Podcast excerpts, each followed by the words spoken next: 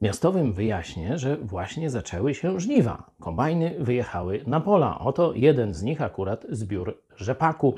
E, widzicie, oczywiście kurzy się, to ciężka robota. Obok zaraz stoi traktor z przyczepą, czeka na urobek, a w międzyczasie zawsze lubię sobie z gospodarzami porozmawiać.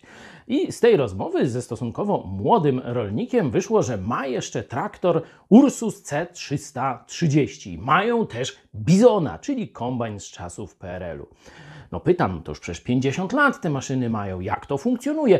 A tak, nie, części jest, że tak powiem, dużo na rynku. Ale wie pan, jakie dziadostwo robią?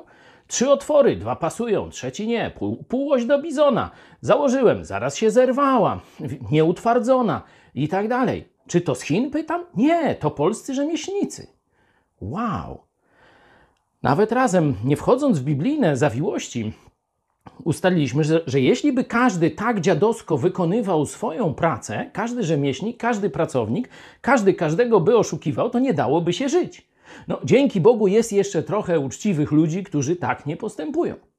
Ale zobaczcie, że można tę prawdę spojrzeć na nią także od strony duchowej.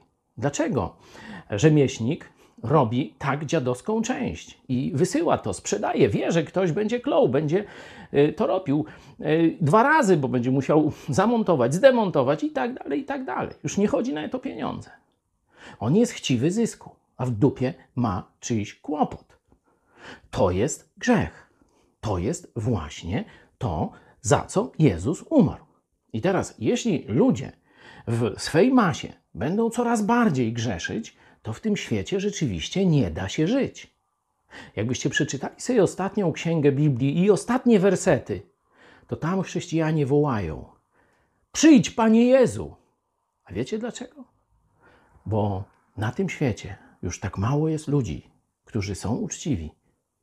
I na tym świecie już coraz trudniej żyć.